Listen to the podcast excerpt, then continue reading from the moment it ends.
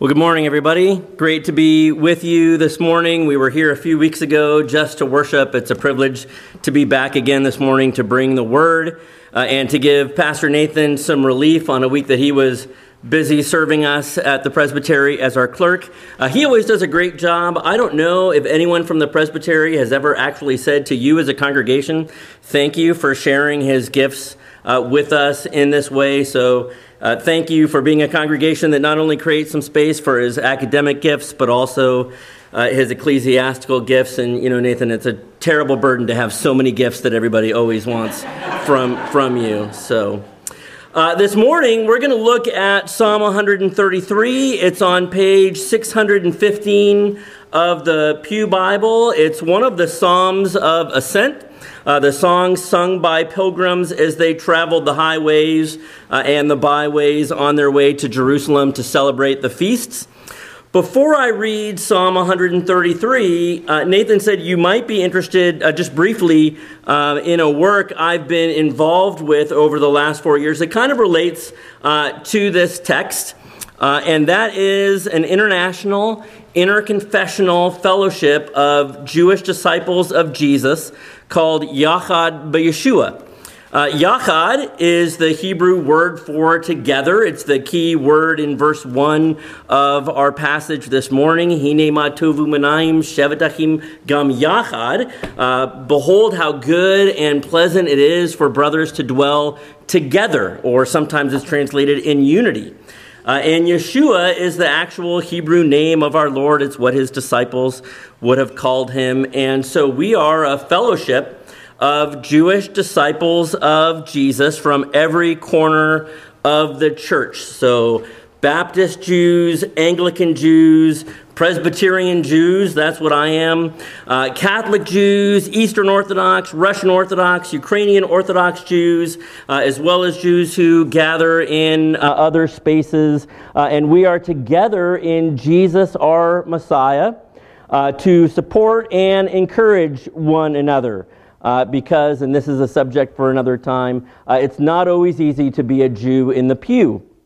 but that word, yachad, together, uh, unity is an important word in, uh, in the Bible. And one of the great Old Testament promises is that God is going to take his people who have been scattered to various places, he's going to take them out of all the lands where they are and bring them together, Yachad, uh, to be in his presence.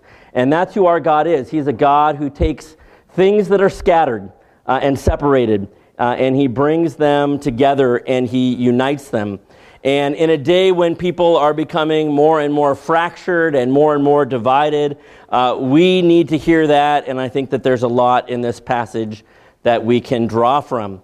Uh, so I'm going to go ahead and read the text, and then we'll look at uh, three things uh, the goodness of unity, the metaphors in this passage for unity, and then the blessings of unity. Psalm 133, uh, really a psalm about togetherness and unity.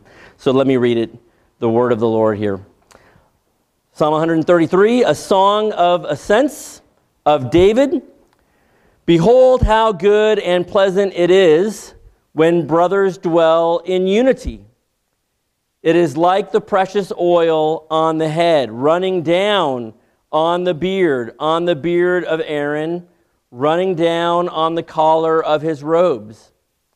It is like the dew of Hermon, which falls on the mountains of Zion. For there the Lord has commanded the blessing, life forevermore. The grass withers, the flower fades, but the word of our God endures forever. Uh, so let me start here with unity, the goodness of unity, and the way uh, it is praised as good and pleasant. Uh, so when God calls something good, like in the beginning of this psalm, behold how good and pleasant it is, uh, that takes us back, I think, to the refrain of Genesis 1. God made light and it was good.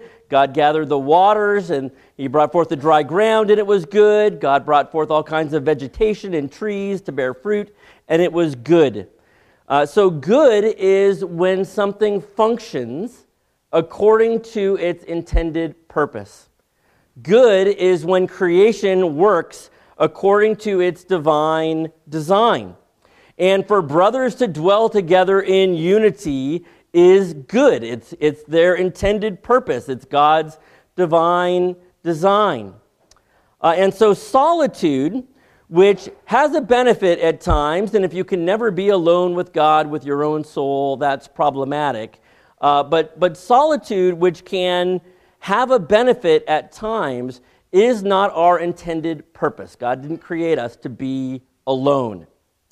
Uh, and uh, in, in Genesis, the first time we read about something being not good is when in Genesis 2 we read, It is not good for man to be alone. It's not his intended purpose, it's not the divine design. And that Scripture needs to praise unity as being good implies that unity doesn't always exist. So, what is it that disrupts unity? And again, I think we're taken back to these early chapters of Genesis because no sooner does the story in Genesis start than we have a passage about brothers who fail to dwell together in unity. Two brothers bring their offerings to the Lord. One is accepted and the other is not. And the result is that there is jealousy, rivalry, and strife. And what does God say to Cain uh, in that context? Remember, he says, Sin is crouching at the door. So, what is it that disrupts unity, the goodness of unity? It's not different personality types. It's not different socioeconomic brackets. Uh, it's not different political viewpoints. Sin masters Cain, and he takes Abel out into the field and he kills him uh, in an expression of the refusal to live in unity. Uh, so it is good for brothers to dwell in unity. It is God's intended purpose. People of faith are always part of a community of faith. Uh, the idea that you can live in you can live a life of faith without ever being part of a community of faith is foreign to the Bible. Think about this. Even Jesus lived in unity with his brothers. He gathered 12 disciples around him, and remember, he called them his brothers. Matthew 28 Go and tell my brothers. Uh, do you think it was easy for the sinless Savior to be a part of a community of sinners?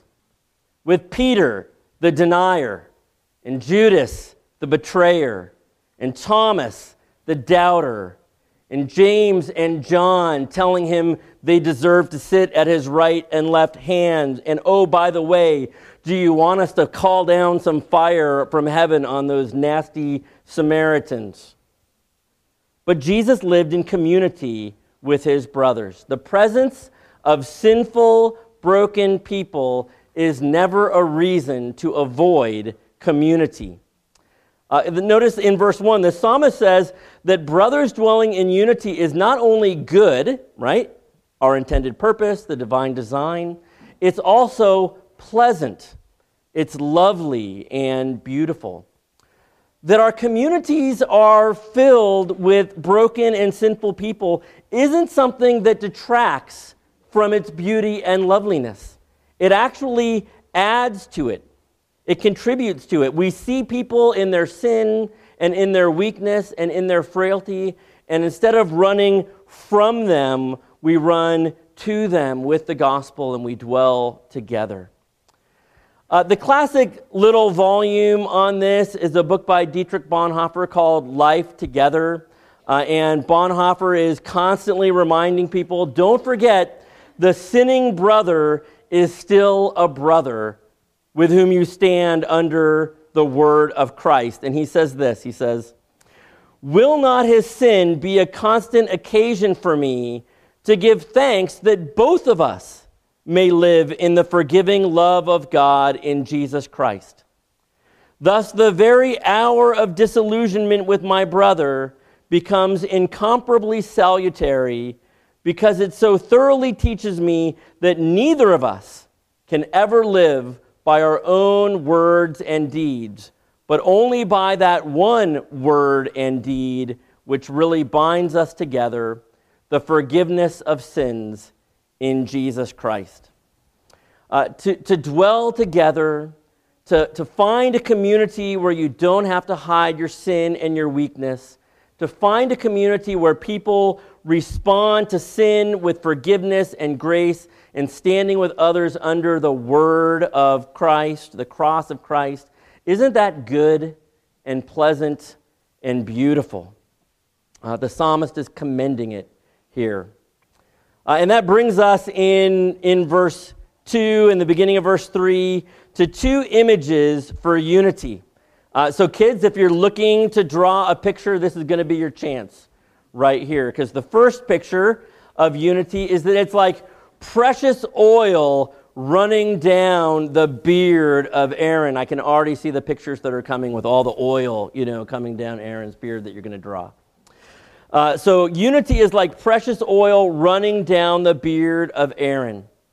So oil was used to anoint the tabernacle. It was used to anoint the priests in Exodus 29 and 30. It was made from all kinds of fragrant spices. So it smelled wonderful. Uh, and the fact that that oil was poured over Aaron and his sons to, uh, in great measure, to consecrate them as priests showed they were being set apart. And so the oil was not just an aromatic thing, it was also a holy thing. Uh, and that's what our unity is like uh, it's holy and it's aromatic. Uh, I think there's actually more going on here than just saying, like, unity, though, smells great and it's really a holy thing. Remember again, the oil set Aaron and his sons apart to be priests in Israel.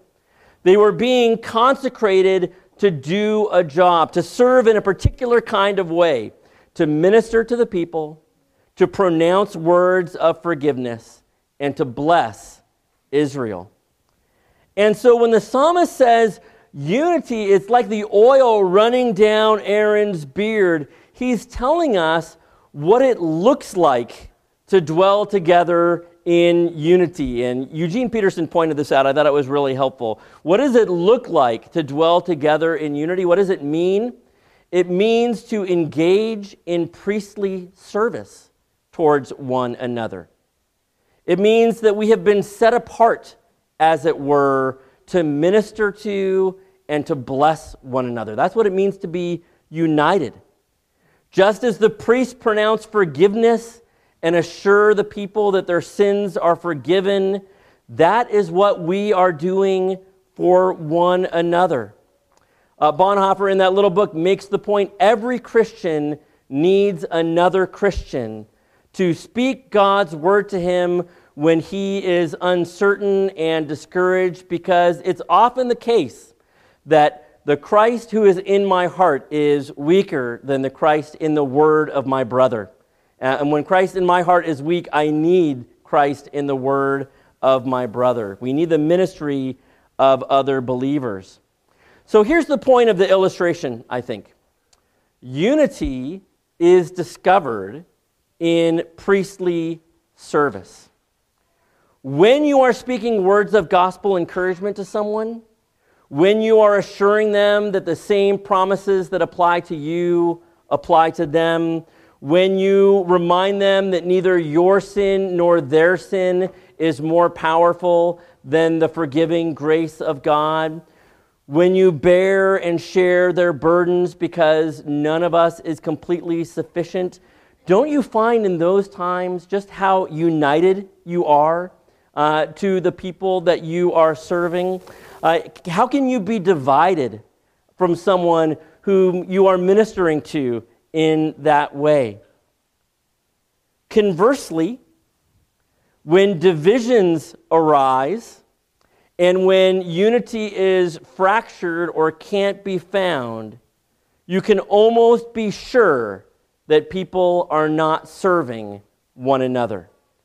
Now, I'm not saying there aren't times when divisions may be absolutely necessary. I'm just saying that in all of my years in the church, almost every division I've seen comes from exaggerating non essential doctrines, exaggerating personal preferences, holding on to grudges, failing to love and serve other people as Scripture commands. Colossians 3 Put on love which binds everything together in perfect unity. Uh, what does this mean for the church? It means there's no real unity without sacrificial service.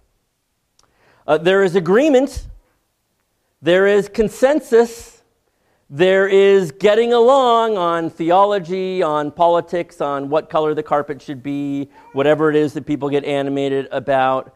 But that is not the oil dripping down Aaron's beard.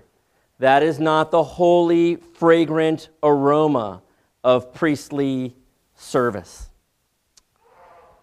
The second image here, the beginning of verse 3, we'll build here a little bit, is that of the dew of Hermon.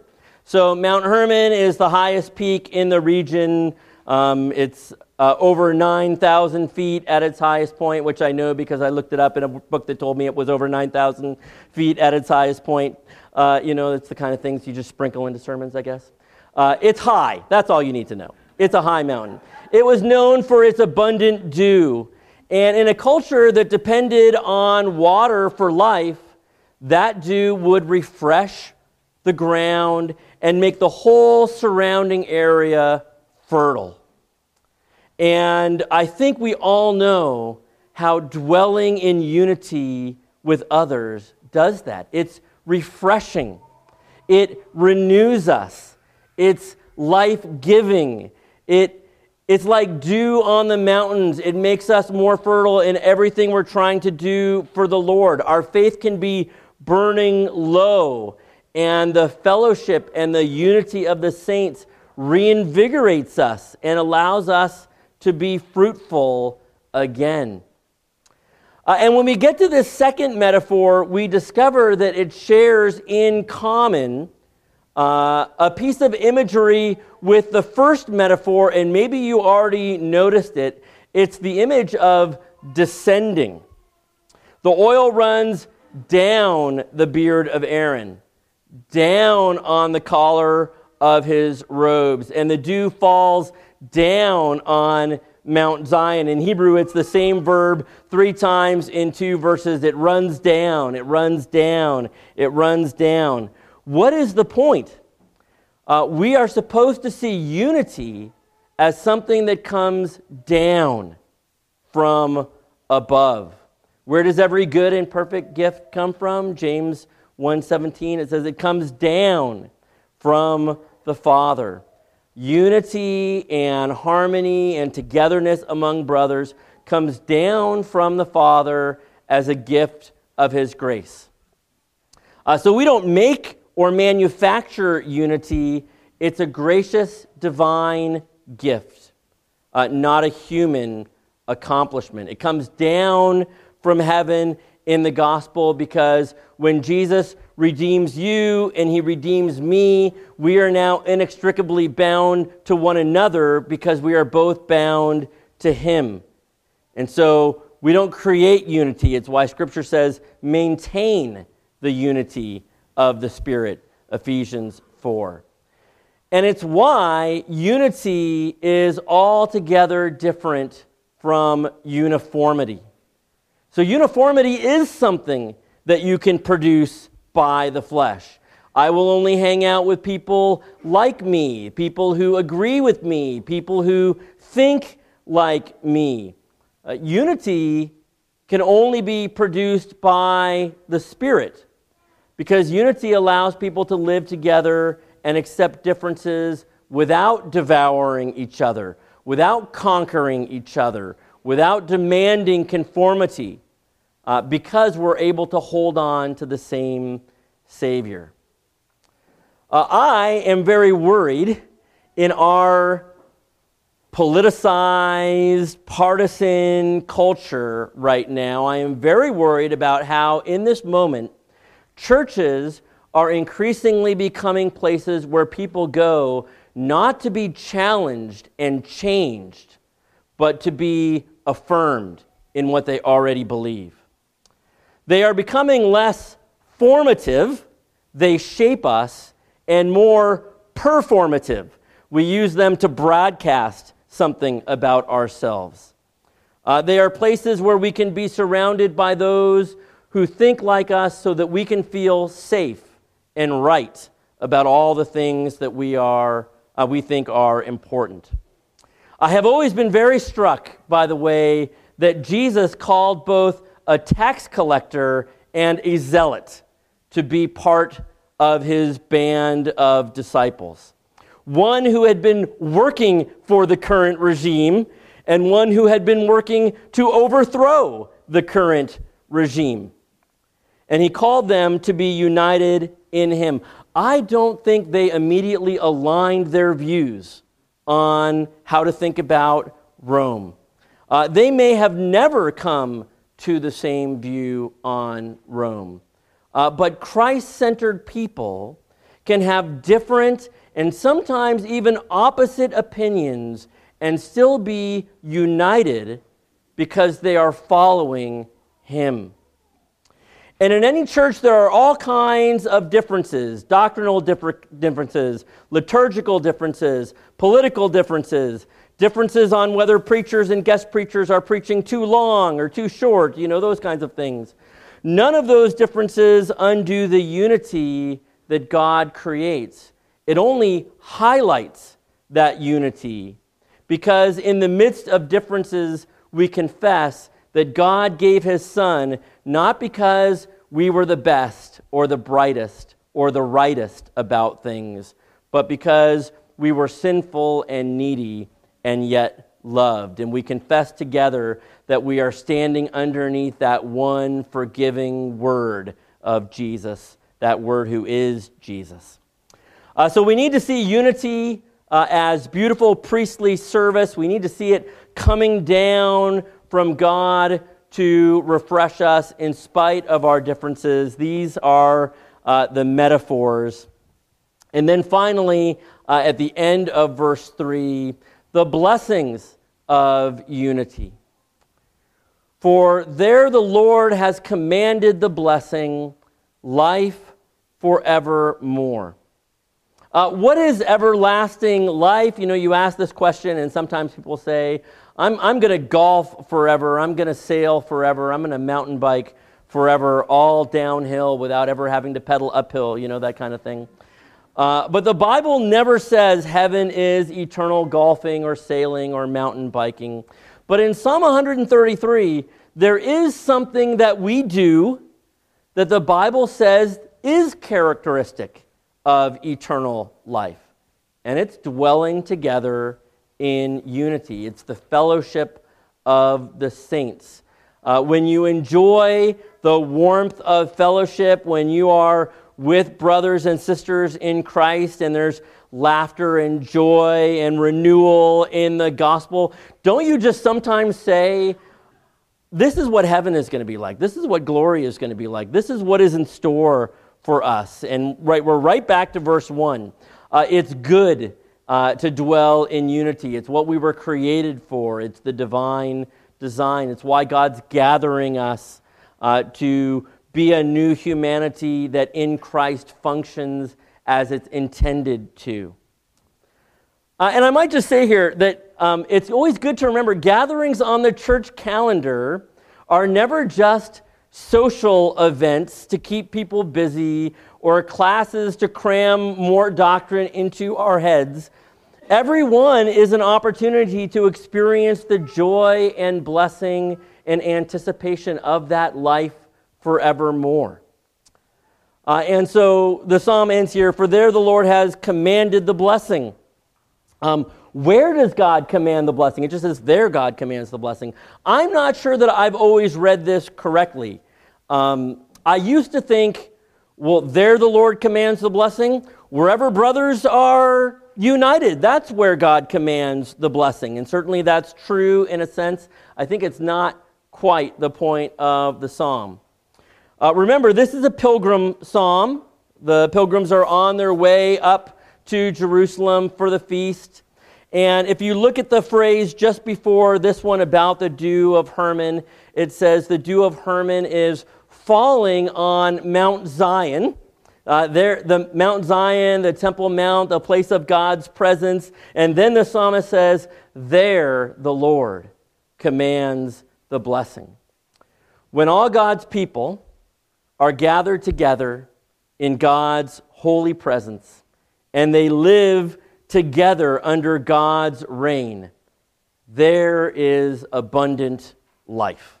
There is life forevermore. It's a beautiful picture of the fullness of the kingdom. Uh, that's what we have at the very end of Scripture, at the conclusion of the book of Revelation. The New Jerusalem comes down from heaven, right? There's that descending language again. Uh, and we all serve in that holy pra- place as priests to our God. That is the ultimate good and pleasant life where brothers dwell together in unity. Uh, so, just to kind of wrap this up, how does this blessing of unity become ours? Because I think that we can admit that unity has not just been a problem, been a problem for the world uh, right now. It's been a problem for the church. It's ultimately a problem of the heart, which is often filled with anger and strife and quarrelsomeness and division. None of us can claim a right to this uh, blessedness of life forevermore with the Lord. And this is where I think we have to look to the Lord of Psalm 133, who also became our brother. And remember that the Lord who commands the blessing of Psalm 133 is also the Lord who became a brother to make possible the very unity that he is commanding and commending in this psalm.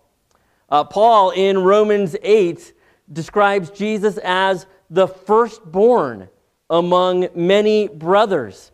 Hebrews 2 says he, he took on flesh and blood so that in every respect he could be made like his brothers.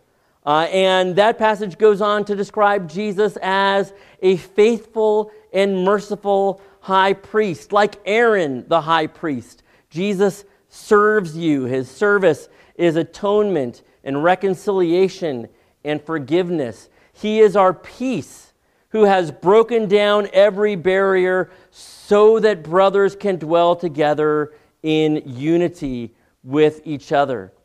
So the Lord who commands brotherly unity is the Lord who took on our nature, uh, who became a brother to deal with our sin, uh, to deal with the penalty of all of our strife and hatred toward our brothers. And this is what makes unity possible. We can stand under the cross and be truly united. Uh, over the past few years, churches have had their ability, or ha, sorry, over the past few years, churches have had their ability to dwell together in unity tested. I would love to tell you authoritatively, we are now on the other side of that and we'll never have to do that ever again. Uh, but it's entirely likely that greater tests still lie before us. And we need to approach the future with absolute clarity that whatever separates us is less important than what unites us the confession that Christ is Lord. And we need to take that confession, we need to put it into practice in priestly serving one another, uh, in uh, refreshing and renewing fellowship, and by maintaining the unity of the Spirit and love. And so, uh, dwell together in that good and pleasant unity through Christ, uh, our brother, our great high priest, our Lord, and experience the blessings of life forevermore. Amen? Let's pray together. Uh, Father, we thank you for the gift of unity, a gift of your grace that comes through the cross of Jesus Christ. Help us to maintain that unity uh, by loving one another in service, in fellowship, uh, in care, in encouragement. Uh, and we pray, Lord, that you would protect the unity that we seek to maintain. We pray uh, for, uh, for this church, for all of your churches, uh, that we would be a light and a witness to uh, the good and perfect gift that you bestow from above in Jesus Christ. And we pray all this in his name and for his sake. Amen.